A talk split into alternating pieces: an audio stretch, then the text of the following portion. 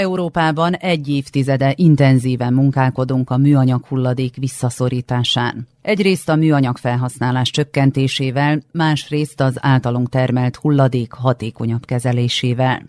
A közös cél elérése érdekében új környezetvédelmi szokásokat fejlesztettünk ki. Az újra felhasználható zacskóktól a szelektáló kukákig egy sor tevékenységgel igyekszünk csökkenteni a műanyag hulladékot.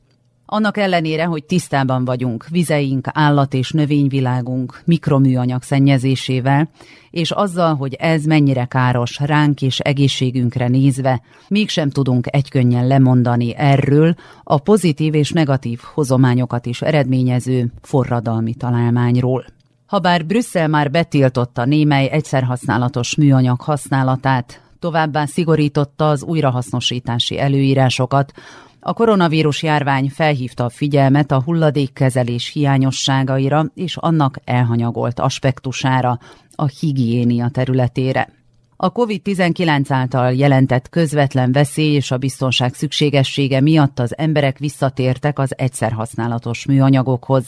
Jelentősen nőtt a műanyag termékek iránti kereslet. A járvány tehát közvetlenül kihatott a kereslet-kínálati viszonyok felborulására. A kórházak mondjuk rengeteg műanyag tartalmú egyéni védőeszközt alkalmaznak, amivel szinte megduplázták ennek a biológiailag nem lebomló anyagnak a használatát. A korlátozási intézkedések az elviteles ételek és az online vásárlások megugrásához vezettek, ami még több hulladékot eredményezett. Az Európai Környezetvédelmi Ügynökség becslései szerint az elkereskedelmi szektor 2020 márciusa és szeptembere között 11 ezer és 17 600 tonna extra műanyag csomagolást használt fel. A kirekesztettség utáni normál életvitel visszaállítása rendszeres teszthasználattal valósul meg. Vajon lemaradást okozott-e a világjárvány abban a törekvésünkben, hogy a műanyagot kiiktassuk az életünkből? Erről kérdezzük az unió polgárait, akik ugyan tisztában vannak a problémával, de mégis nehezen találnak rá megoldást. Az RTV Slow munkatársai Katja Sresse, a szlovén ökológusok határok nélkül civil szervezet munkatársával beszélgettek. Zagotovo, mislim, zagotovo je plastika krasen. A műanyag kétség nélkül egy kiváló anyag. Mi környezetvédők nem vagyunk minden fajtája ellen, hiszen hosszú élettartamuk miatt rendkívül hasznosnak bizonyulnak az orvostudományban, a technológiában, a közlekedésben. Ismét át kell vizsgálnunk, hogy mely anyagokat hasznosíthatnánk újra, és hol tudnánk a műanyagot környezetbarát anyaggal helyettesíteni.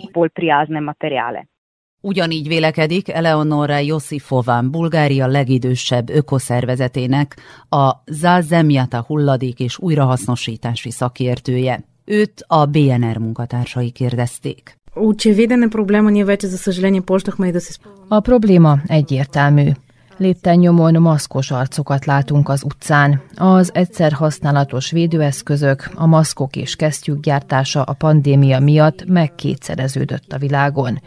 Európában több mint százezer tonna került forgalomba a járvány kezdete óta, ami személyenként átlagosan egy maszkot jelent naponta. Почти по една маска на ден. Az Európai Környezetvédelmi Ügynökség felmérése szerint egy tonna eldobható arcmaszk előállítása, szállítása és hulladékkezelése 33,5 tonna széndiokszid egyenértéknek megfelelő üvegházhatású gázt termel. Az egészségügyi világszervezet adatai szerint a legfontosabb üvegházhatású gáz, a széndiokszid légköri koncentrációja 2020-ban rekordértékűre emelkedett. A maszk használat növekedése Európában 2020 áprilisa és szeptembere között 2,4-5,7 millió tonna extra széndiokszid kibocsátást eredményezett, ami a járvány előtti szint duplája.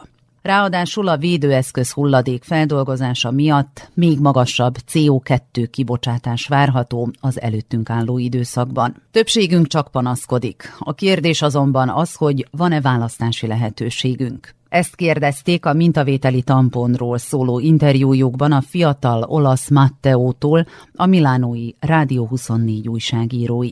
Mi sono chiesto spesso che tipo di impatto ambientale. Gyakran felmerült bennem a kérdés, hogy ezek a mintavételi pálcák vagy tamponok milyen hatással vannak környezetünkre. Nem csak ezek, hanem a COVID-19 által termelt összes hulladék, a kesztyűk, maszkok és egyebek.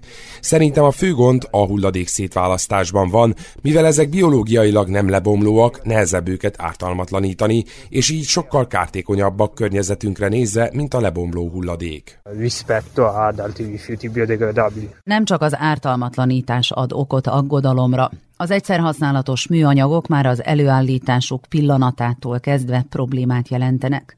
Csak Magyarország évente több mint két milliárd egyszerhasználatos italos doboz elhasználásáért felelős. A kérdés az, hogy hogyan ösztönözhetünk másokat arra, hogy fontolják meg egyszerhasználatos műanyag fogyasztásukat, és válasszanak zöldebb alternatívákat. Simon Gergely, a magyarországi Greenpeace vegyi anyag szakértője. Sajnos újrahasznosításban igencsak el vagyunk maradva. Európai Unióban legutolsók között pullag Magyarország mind a mai napig. Annak ellenére, hogy eléggé hozzáférhető már mindenhol, például a házhoz menő szelektív hulladékgyűjtés tényleg a lakóépületek döntő részéhez eljut, mégiscsak az a szomorú adat van, hogy gyakorlatilag 30% körül van csak a műanyag hasznosítás, és például még az olyan jól felhasználható, könnyen újrahasznosítható hulladékok esetén is, mint a PET palat, csak kb. 30%-os a hasznosítási arány, egyébként ugyanilyesmi az arány alumínium dobozoknál is. Tehát annak ellenére, hogy a lakosok döntő része azt állítja magáról, hogy ő szelektíven gyűjti a metet, ez mégiscsak az eseteknek kevesebb, mint a harmadába valósul csak meg ténylegesen. Újrahasznosítási rendszerek néha nem elég fejlettek. Például Budapest térségébe a szelektív gyűjtőbe jutó műanyagnak is csak kb. az 50%-át tudják hasznosítani. Ez részben azért is van, mert mondjuk olyan nagy a rosta, hogy minden apró műanyag szemét kiesik, és gyakorlatilag rögtön nem kerül hasznosításra, nem kihullik a rendszerbe, lerakóba, esetleg égetőbe jut. A Lengyel Rádiónak adott nyilatkozatában Gregor Zmikossa, a Földünk Alapítvány Tisztítsuk meg a világot kampányának fő koordinátora szerint nagyobb erőfeszítést kell tegyünk a műanyag hulladék jobb kezelése érdekében. Most sajátságos helyzetben vagyunk, világjárványban is teljesen jogosan ez állt mindannyiunk figyelmének középpontjában. A pandémia által jelentett közvetlen veszély és a biztonság szükségessége miatt azonban az emberek visszatértek az egyszer használatos műanyagokhoz. Arra kell törekedjünk, hogy ne az eldobható kultúrát erősítsük, hanem helyette az újrahasználható, tartós, környezettudatos megoldást válasszuk. Egyrészt tehát csökkentenünk kell a hulladék termelést, másrészt ki kell iktatnunk az egyszer használatos eszközök igénybevételét. Rezygnowania z korzystania z odpadów, na przykład jednorazowych. Az egészségügyi világszervezet februári tanulmánya szerint a COVID-19 járvány ideje alatt több tízezer tonna egészségügyi hulladék keletkezett, ami amellett, hogy óriási terhet rott az egészségügyi hulladékkezelési rendszerekre, az emberek egészségére és a környezetre is ártalmas.